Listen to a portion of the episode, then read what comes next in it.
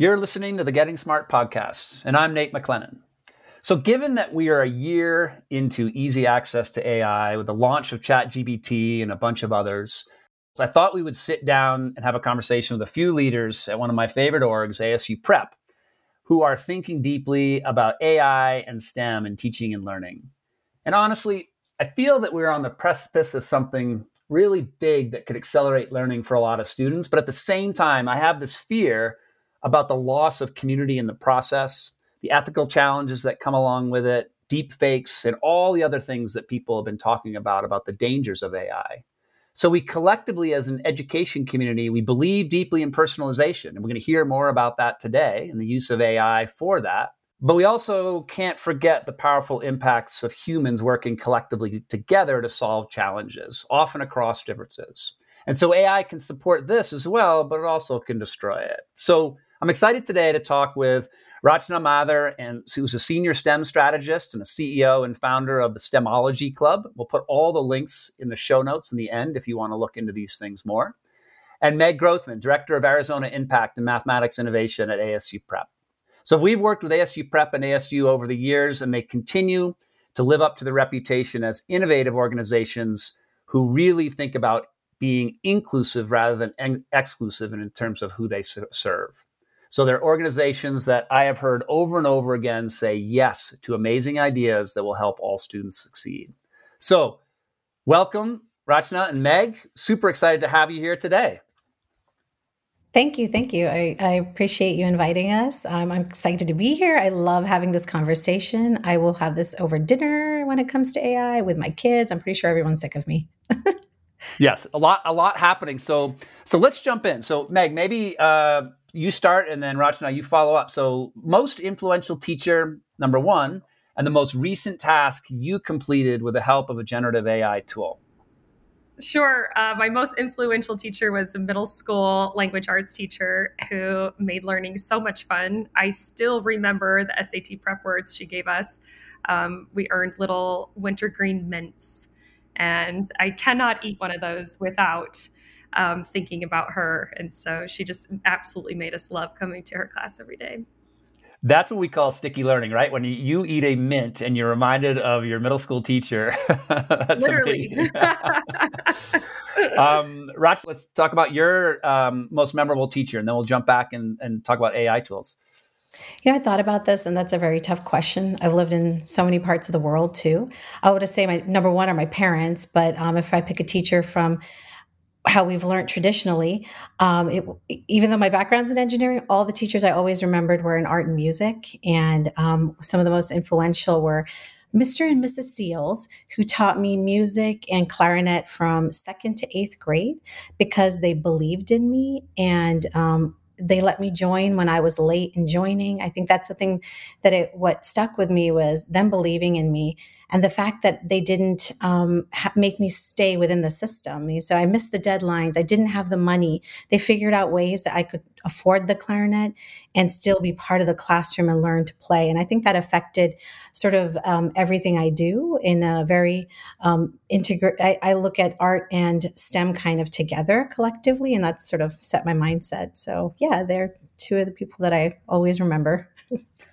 I am also a I was a clarinet player. I haven't played clarinet in a long, long time, uh, but I appreciate that intersection of the arts and the STEM worlds. I think too often, I mean, of course, sometimes we put that together in the STEAM acronym, uh, but so much of uh, science and math involves creativity and thinking about actively thinking about problem solving and things like that. So, okay, Rachna, back to you. Um, what was the most recent thing uh, task you completed with the help of a generative AI tool? So I play with a lot of tools every single day as a part of just exploration.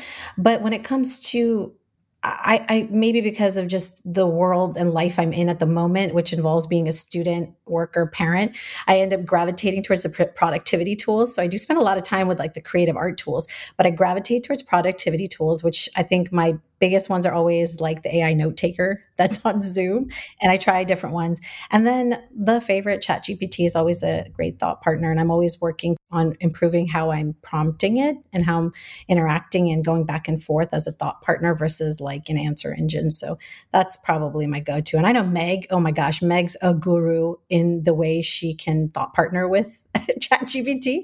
And that's like, I, I always like appreciate that. So, yeah, Nate, I used it this week to uh, organize a set of slides for a presentation that I'm doing on Thursday. So it's I've of course procrastinated and instead of staring at a blank slide deck, I now have at least different themes and units for me to go through. So again, it didn't make the slides. Well, it will make the slides for you if you wanted to. That isn't the part that um, I really needed help with. It's just getting started. And then at home, I look in the fridge and say, I have pork, green onions, soy sauce. What can I make? Oh, I love that. I love it. It's like it's like Chat GPT Chef. I'm definitely trying that as well. Yeah, there's I, an app for that. I'm sure. oh, oh, I'm sure it's in the marketplace already. Yeah, I think my most recent was uh, we work a lot with with competencies and creating progressions for those competencies in K-12 um, ed, and uh, I asked. Uh, given a set of competencies, create a progression over five levels from kindergarten to 12th grade and with the language for each. And it did a really good job uh, and I, I, had to refine the prompt a little bit, but it saved a ton of time in creating some foundational work for then humans to go noodle work, create something that's usable for their community. So appreciate that. So Meg, maybe I'd love to, for the, our audience to know a little bit about both of you. So ASU and ASU Prep are complicated organizations. What I can tell our audience is that ASU Prep is a public charter school that's authorized by ASU, a large, innovative global university. Meg, how do you, what is your role and how do you sit within that matrix? Sure, absolutely. So I'm actually in my 10th year at ASU Prep Academy. I started as a high school math teacher at our downtown prep campus. Now my role has developed into a very unique situation where I support mathematics innovation. What that means is product development, it's instructional strategies, it's programmatic support for not just our prep campuses, but schools around the state of Arizona. And that's where my Arizona impact work comes into play, where I get to leverage assets and programs from the university as well as prep to impact student learning and outcomes across the state. And so I bring resources to different school districts and we partner with them. Um, and on, on the flip side of that coin, I learn what's going on in these amazing schools that we have around our state and uh, share those things and increase networking opportunities. Got it. And so are they using the ASU prep digital math curriculum? Or is that, I mean, is that the, the, how you're sharing, or is there a number of tools that you're supporting? There's a number of tools. So it could be curriculum. Um, my impact work uh, expands further than math. It's all of our subjects, all of our grades. Um, so it could be curriculum resources, it could be digital teachers, it could be professional development for teachers, university programs, um, university courses. It could be um, oh, we're setting up an innovation lab. How can we incorporate fifth grade science? Okay, let's put our heads together and figure out what to do. So I truly have a dream job of being able to say yes to as many things as I can. Yeah, awesome, awesome. Okay, Rachna, same question to you, and also um, talk to us a little bit about the STEMology Club because I'm super intrigued. Jumped on that website, and there's a lot going on there. So talk about both ASU and STEMology. Yeah, absolutely. So um, I'm really excited to have joined uh, ASU Prep in this last one year. And I come from maybe a non traditional path. I don't come through and through from education. I uh, started out the first half of my career at Intel over a decade, um, where I worked in the semiconductor industry, software development, coding, and that kind of thing. Sun Devil all the way, because I've done b- both my degrees from Fulton. But um, over time, and as I sort of discovered perhaps having children, perhaps this is just um, the community educator in me. I'll always say community educator, one a little bit outside of the system.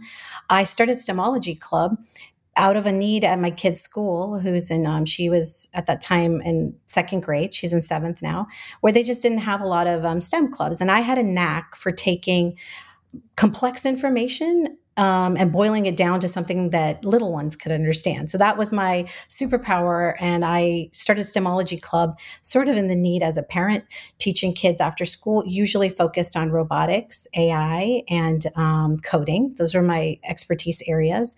And then, um, you know, I, I, was as I was sort of going along, going, hmm, but what next? You know, I love that, but um, I think I also, like Meg, found a dream job in this last one year.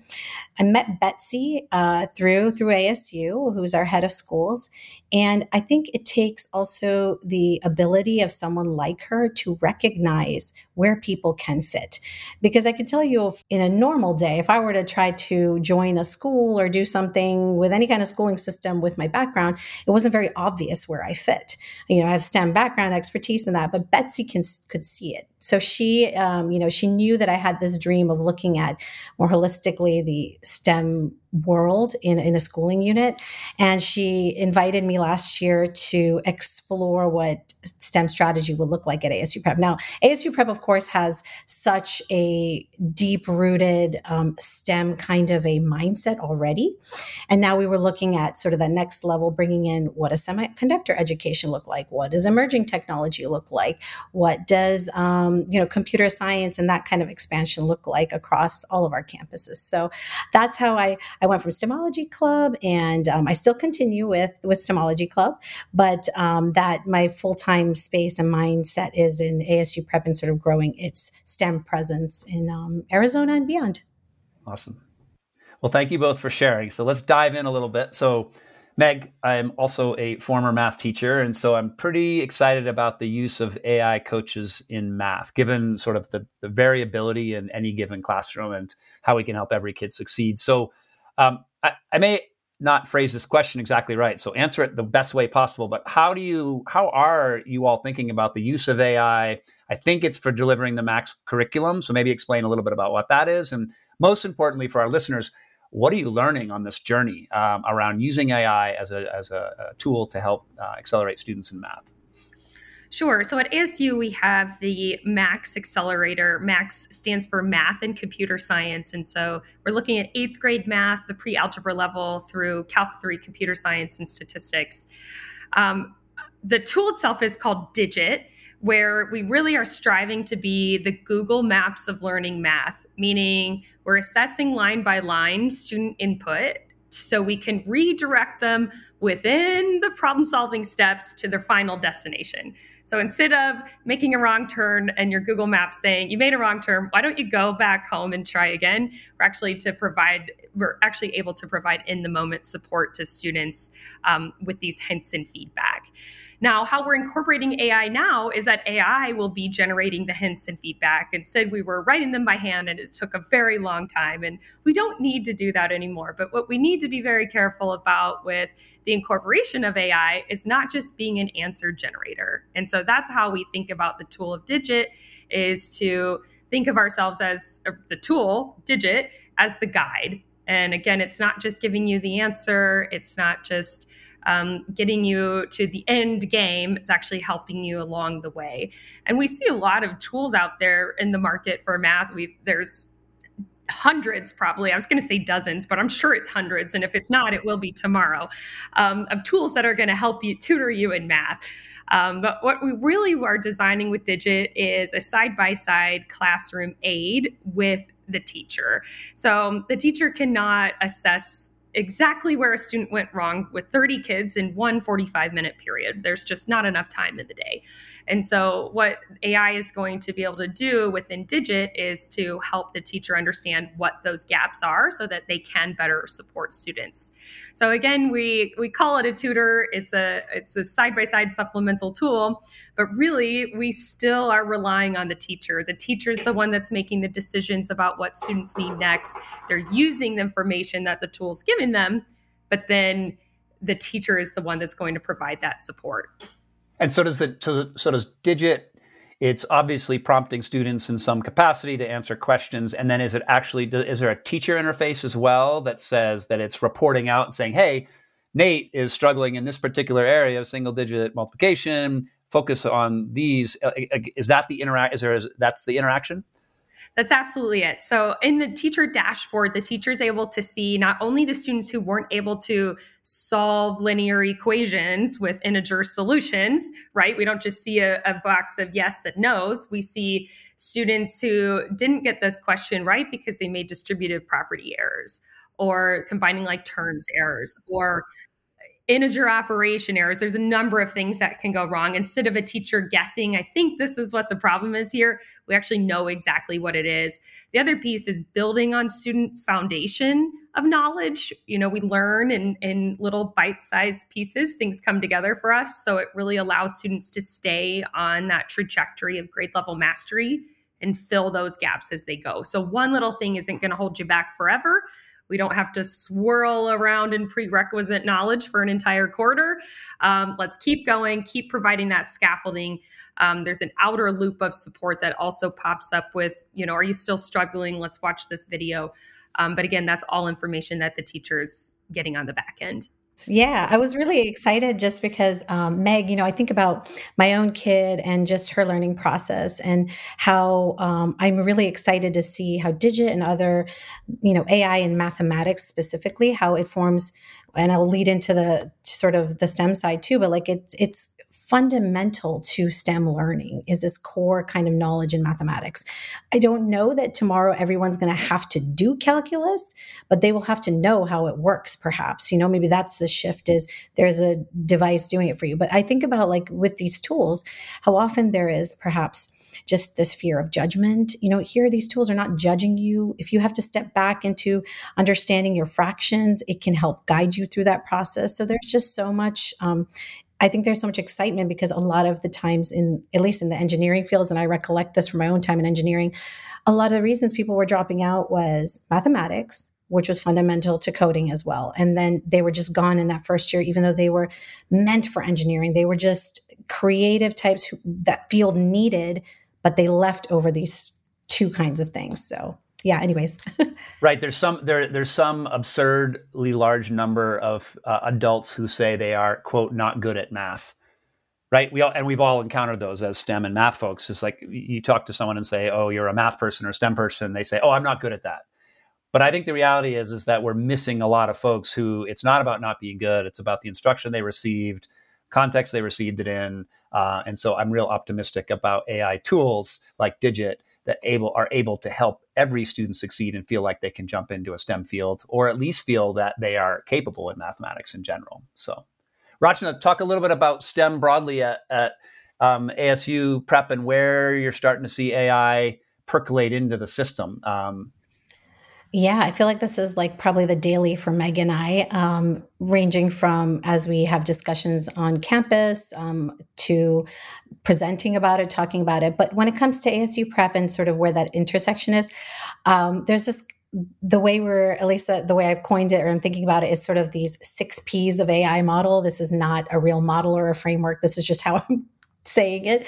But the six P's of AI, meaning professional development and how we support our teachers in both the learning of AI and the usage of AI, policies that affect policies and ethics. That's where the ethics parts come sort of intersect. It, it, it, sort of is overarching in all the conversations, but policies as they affect academic integrity, the usage of the other P that it connects to is data privacy, so privacy of our information and the knowledge required around it. Um, then the pedagogy. That's that's one that I feel like we talk, we we think we're we're it's it's iterative as we are um, designing our ways of teaching as things are evolving, and it, it truly feels like every day I shift how I think about I w- my learning and teaching with AI. So the pedagogy and then um, our products, which Meg has talked about, like where we are looking at our own in-house products with um, Max or Digit now. And then there are a suite of products at the ASU level too. So one of the things that I think is really interesting is let's say us or students or prep or maybe, I don't know, even a teacher will have the ability to create their own tools. But to do so safely, ASU has created what they call the um, AI beta land or something like that, where eventually we'll have this opportunity to safely work with um, this data and without affecting privacy. And like the final one is um, our partnerships. Those are also very critical in thinking about um, partnerships with nonprofits like AIEDU, so, in the next two weeks, I'm going to four or five of our classrooms in person, amazingly, because usually I'm on Zoom, but I'm going to go in person, drive on over, and have a discussion on ethics and academic integrity, but not in the like, this is how it should be, but a discussion with students and some scenarios to like really think through, because I don't think I have a full answer. It has to be in partnership with the students and teachers. So, that's an example. So that it, this has me thinking a bit because we're working with some schools around some of these P's around PD and policy and pedagogy. And do you have a sense or do you have a prediction that there is almost every high schooler is thinking about how to use this as a tool right now, regardless of what their schools are doing? Or are we still in this bottom 5% of only a few very industrious high schoolers are jumping on chat gpt and trying to um, get an early start either ethically or not ethically on their assignments. And i've seen surveys going both directions so i'm asking this more as an opinion of i mean what are you seeing out in the field? Um, maybe rachna start us off with like what do you what, what's your perception? And meg are you hearing anything from your teachers and partners about like, hey, this kid's using it and our school has no idea what to do. so, Rachna oh, first. Yeah, I can definitely give you like these really, um, you know, um, perceptions from actually being in the classroom and then working with so many teachers and then just being parts of communities of practice. But if I looked at, you know, I think last year when I walked into one of the classrooms to talk about chat gpt or whatever it was ethics I think I went in with the mentality thinking, oh, yeah, every kid's going to be using it. Everyone's using ChatGPT. And these were high schoolers.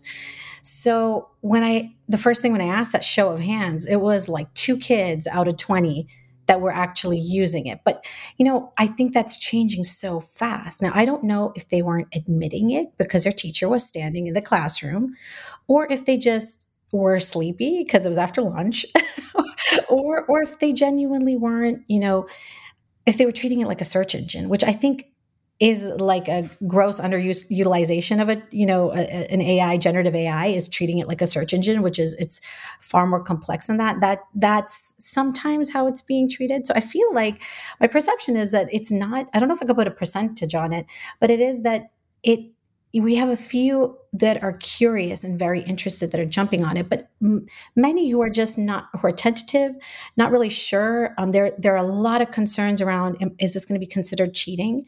Some that do cheat with it, some that are just like so afraid that it'll be considered because the policies aren't clear that they shy away from its usage. So um, I, that's kind of what I've seen from a student perspective, and I turn it over to Meg to see what you know she's thought from a teacher.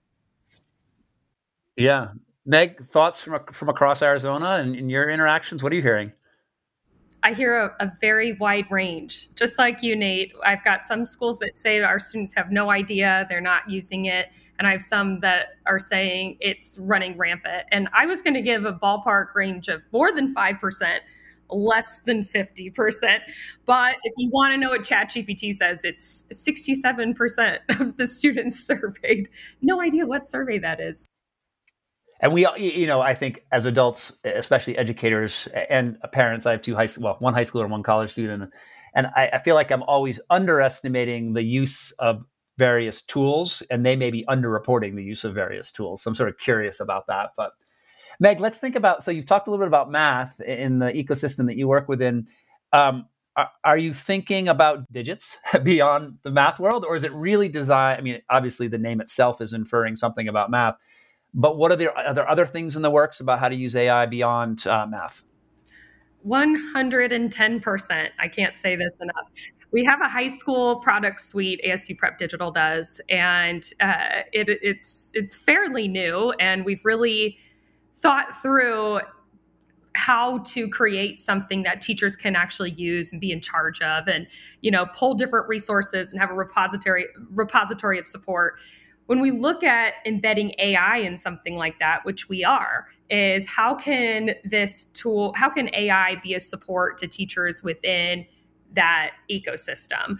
Um, can it tell us what standards you've already ad- addressed? Can you ask it questions? Our product team is already sending queries in our own um, Vertex AI Garden um, with our own protected student data because I know the student privacy thing, we're not sending student data into the world. Um, we have a very protected uh, place, but we can already query it for information that would be really helpful to administrators and teachers to understand what do students need more of, what's going really well um, what can I do next? And then here's the set of tools that's going to support you in that, right? And so takes away some of that digging that teachers have to do. So on the support side, of course, um, but we think about in general math just being the first place we know a language model is going to be good at talking to kids about things.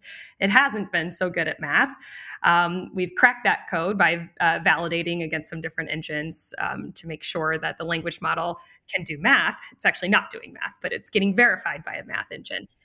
Um, and so, yeah, math is, we kind of started there because we actually anticipated it being one of the more complicated subjects, but we, we absolutely are moving into other subjects as well. Yeah, uh, yeah, fascinating. It feels like it's going to be. I, in some ways, I, I wonder if five years from now we'll be looking back at this and it'll just be just like, for example, Netflix is using AI all the time, or Amazon Prime, or whatever the case may be. It'll just be something that sits in the background, um, and the students will just have a learning experience, and the teachers will have their own learning experiences, and it'll just be part of that tool set. And we won't maybe even talk about the word AI, but Rachna, I, I, you've talked about ethics before, so this kind of broaches a little bit into that topic of. I guess we've talked about the excitement part of this. Um, there's a lot of people that are fearful. What are the biggest things we need to be thinking about? And you had you hit on you know your six P's and uh, one of them, that second one around policies and ethics. And what are you worried about, if anything? Yeah. Oh, yeah. I think it. You know, when I think about AI being introduced in the education system, it's like excitement with a, a cautious edge. So, I mean, I, I, I even though we're going to talk about concerns, I do want to like pose my excitement over the concept of personalized learning, the idea of these tools like Digit and others that are going to come along to um, really allow for that differentiation focused kind of learning and as a thought partner for our teachers. I also am excited about it, like it, potentially removing language as barriers perhaps um, and and multimodal learning you know i if you are a learner that learn that needs multiple ways this has suddenly become you know exponentially easier with ai tools to have like like Gemini to look at multimodal learning. However, with its flip side, I, am going to give you an acronym that I learned from Dr. Punya Mishra from our he's associate dean of our Teachers College. Um, he of scholarship and innovation at the Teachers College. He has an article and he says AI is weird. So W E I R D is actually a psychological is, is a term from psychology that means Western, educated, industrialized, rich, and democratic.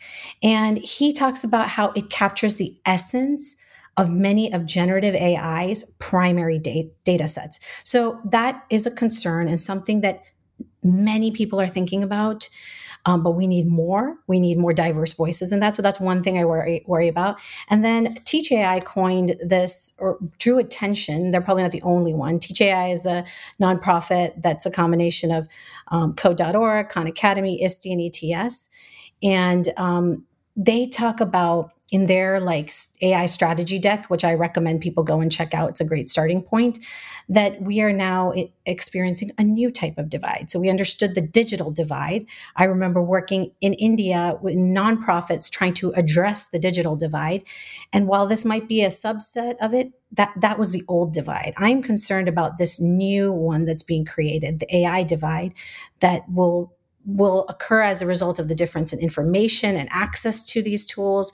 The fact that ChatGPT 4 is like $20 a month and things like that what happens then? So those are those are some of my concerns. And then of course there's always like if i pick a third bucket it's always the ethics around um, academic integrity the idea that what matters actually in our learning. I think that's a really uncomfortable topic for a lot of us is I think one, one day I was talking to one of our principals, and she is, um, her expertise is in literature.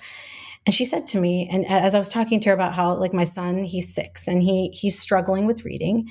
He is both um, a genius when it comes to technology. He could probably reprogram stuff at age six, but doesn't read as well. And then she looked at me and I didn't expect this. She goes, Well, do you really think it's going to matter? And I was like, Well, I'm surprised you're saying that. Literature and literacy is, is, is your space. But her, her question was around when we have aids and tools, what what does that mean for him as a learner? And so um, that's an uncomfortable conversation. So there's ethics and then there's the inner like what matters actually in right. learning and life. Right right. What does it it's almost like the the the diminishing of the importance of handwriting or something like that where you things just disappear where, where they were so important and now well some people would argue it's still very important. It certainly has disappeared from our curriculum. So meg what uh, what would you add to that or or contradict or anything you know my biggest fear comes in the question of to use AI or not to use AI. Um, and my fear is those who are going to say, nope, we're not going to use it, and the pushback. Um, and I say that because it, you know, it is the divide that Rachna is talking about here. And I think for school leaders and teachers to think this is a, this is an entry point for many people. And are we going to open the door up?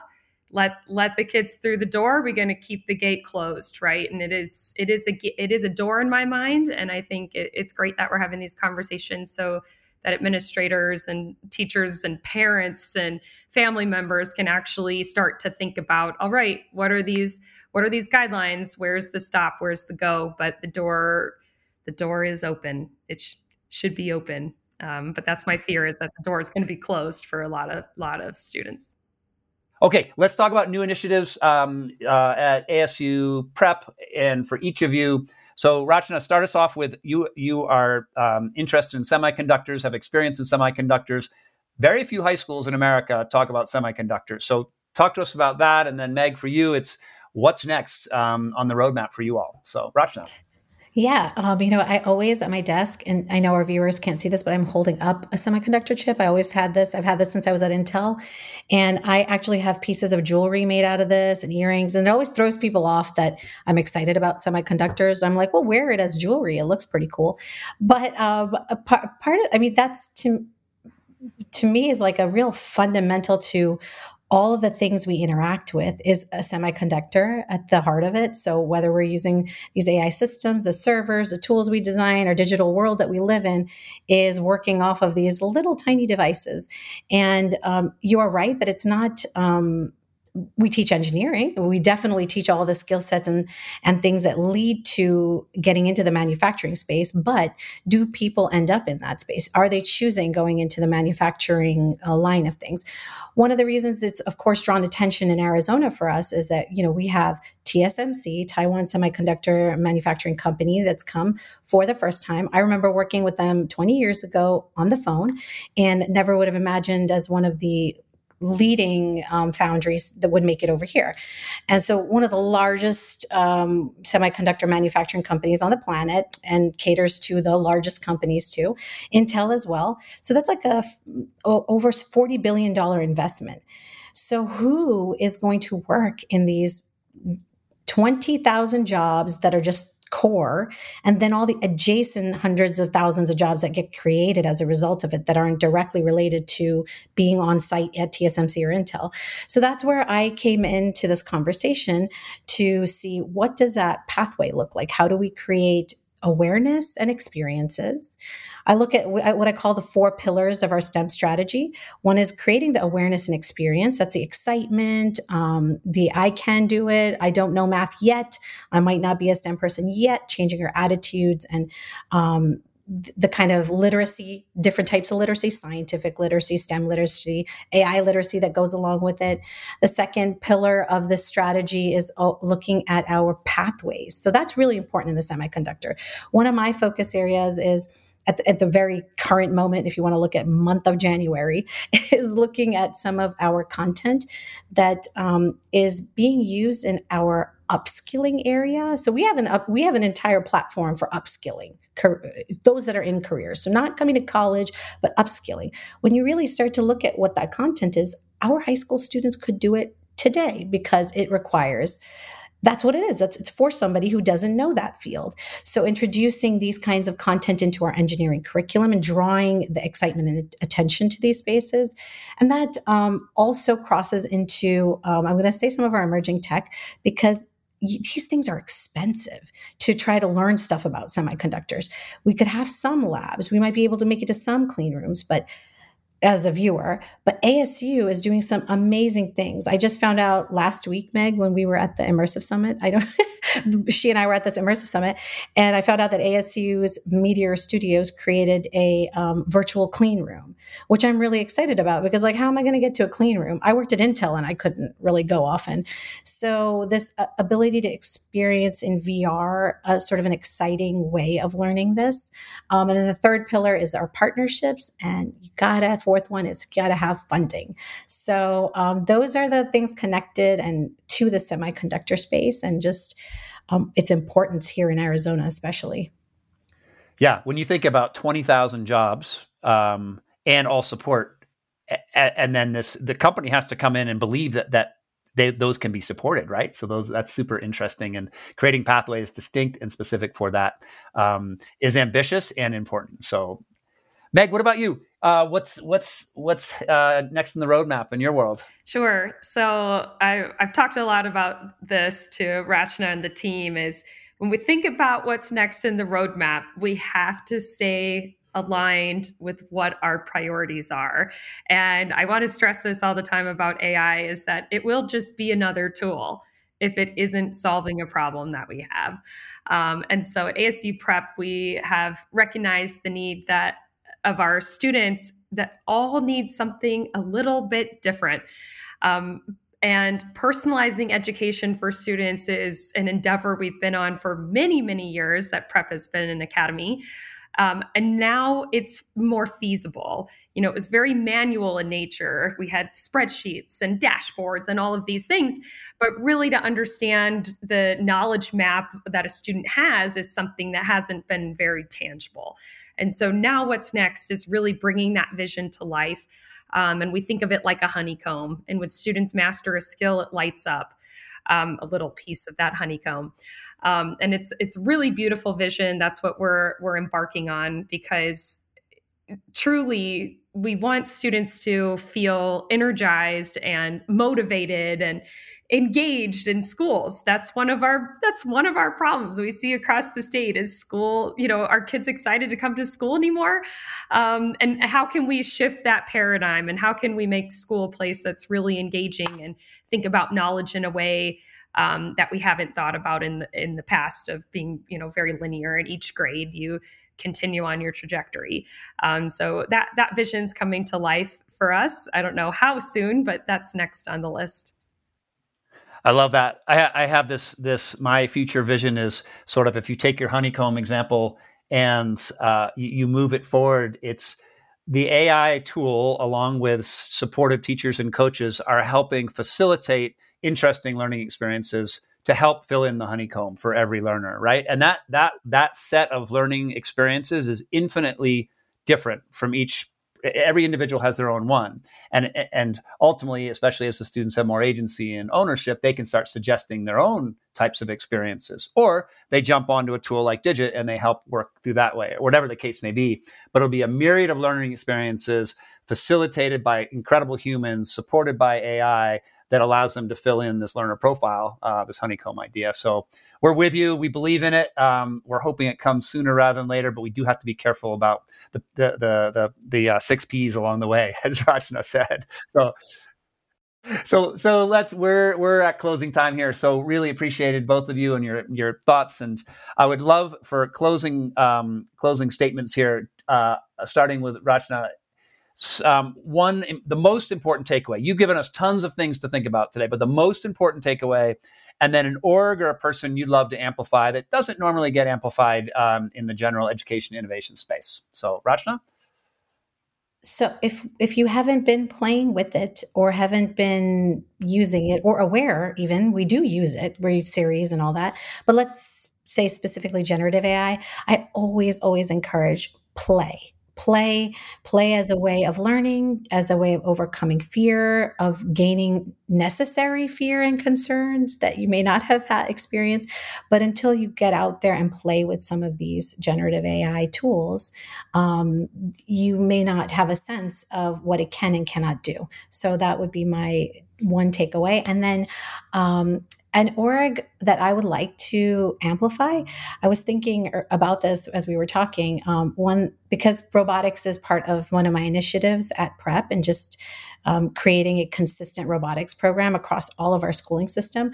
I do really love Si Puede, the Si Puede Foundation, um, led by Fredi. He's he. I don't know if you guys have seen that. There was a Netflix movie made on him, Spare Parts. He his team from Carl Hayden had won the robotics underwater competition and beat out all the like Ivy League schools. This was like 15 years ago. So he leads this organization called Si Puede, which really um, has created this beautiful space in Chandler um, where you can go in and not just do like just you, the Lego robotics, but really high end robotics. Like some of their robots are more than my car.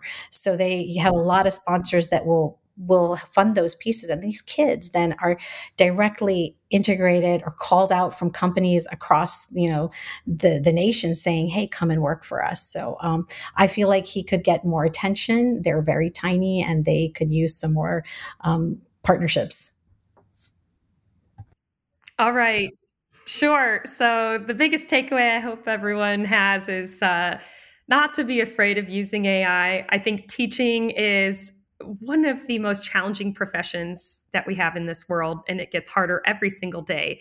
And AI can, I truly believe, make your job more enjoyable. We didn't get into teaching to spend four hours making a project based learning lesson because we know in our hearts that's what's best for our kids. It's tedious. We don't have to do that anymore. We can deliver these experiences to kids in a much more manageable way. And I think it really can bring joy back to what you do in the classroom. Uh, so appreciative of you both sharing your your thoughts and also just folks to look at. I think is really important. So. Um, let's let's uh, wrap up here. Thank you so much for your time. Um, we've gone. We could probably go for hours and hours. I'm, I'm quite sure because I have a lot more questions that I'd love to ask. But here's a couple things that I've learned. Um, so one is I, I really thinking about this the the the honeycomb idea, and you started out, Meg, with this Google Maps idea for the, the Digit product that ASU Prep is working on. But there's something really important there that I think AI is going to allow us to do and help every learner reach their potential faster and more efficiently and and perhaps more equitably as well. Um, as long as what Rachna was saying, we're very thoughtful about this new AI divide, right? We, we need to be really thinking about um, who's getting it, who's not what costs money, what doesn't cost money, and how do we make it um, equitable for all folks so everybody can learn, design, use, and uh, get excited about. Um, I appreciated appreciated the the takeaway message, Rachna, that you said around play. I, I, I, do believe that play is a is a uniquely human thing that that helps us generate great ideas and helps us um, uh, solve challenges and work well together. Um, thinking about the the two the, the acronyms that we had here the six p's uh, making sure that people are thinking about those in the district uh, the bias that exists the weird um, acronym uh, the, the, western educated industrialized rich and democratic and making sure we understand that the llms these models are using that type of data and it's robust in that area so just remember data is uh, weird. And then, Meg, uh, I really liked your quote in the end. Uh, AI will just be another tool unless it is used to solve a problem. And I think for me, that's my takeaway message is that if it's just another tech tool that is out there to um, uh, perhaps make money or whatever the case may be, we're, we're missing the boat. And as educators, we have a unique responsibility and position to make sure it's used for the common good, greater good, purposeful work. So, thank you both. Appreciate everything that you do for young people and teachers uh, across the, the world and across the ASU prep and ASU landscape. And uh, we'll hope to have you on another podcast soon. Thank you. Thanks for tuning in to the Getting Smart podcast today. We want this podcast to be actionable, insightful, and a great way to learn about what's next in learning. In order to stay on the cutting edge, we need people in the field to tell us what they're hearing, what they're wanting, and what they're needing to learn more about. Got a topic or a guest in mind? Send your recommendations to me, Mason at gettingsmart.com. And if you like what you're hearing, don't forget to leave a review in Apple Podcasts or subscribe wherever you listen. Feel free to share the podcast on social media using the hashtag GSPodcasts. Thanks so much.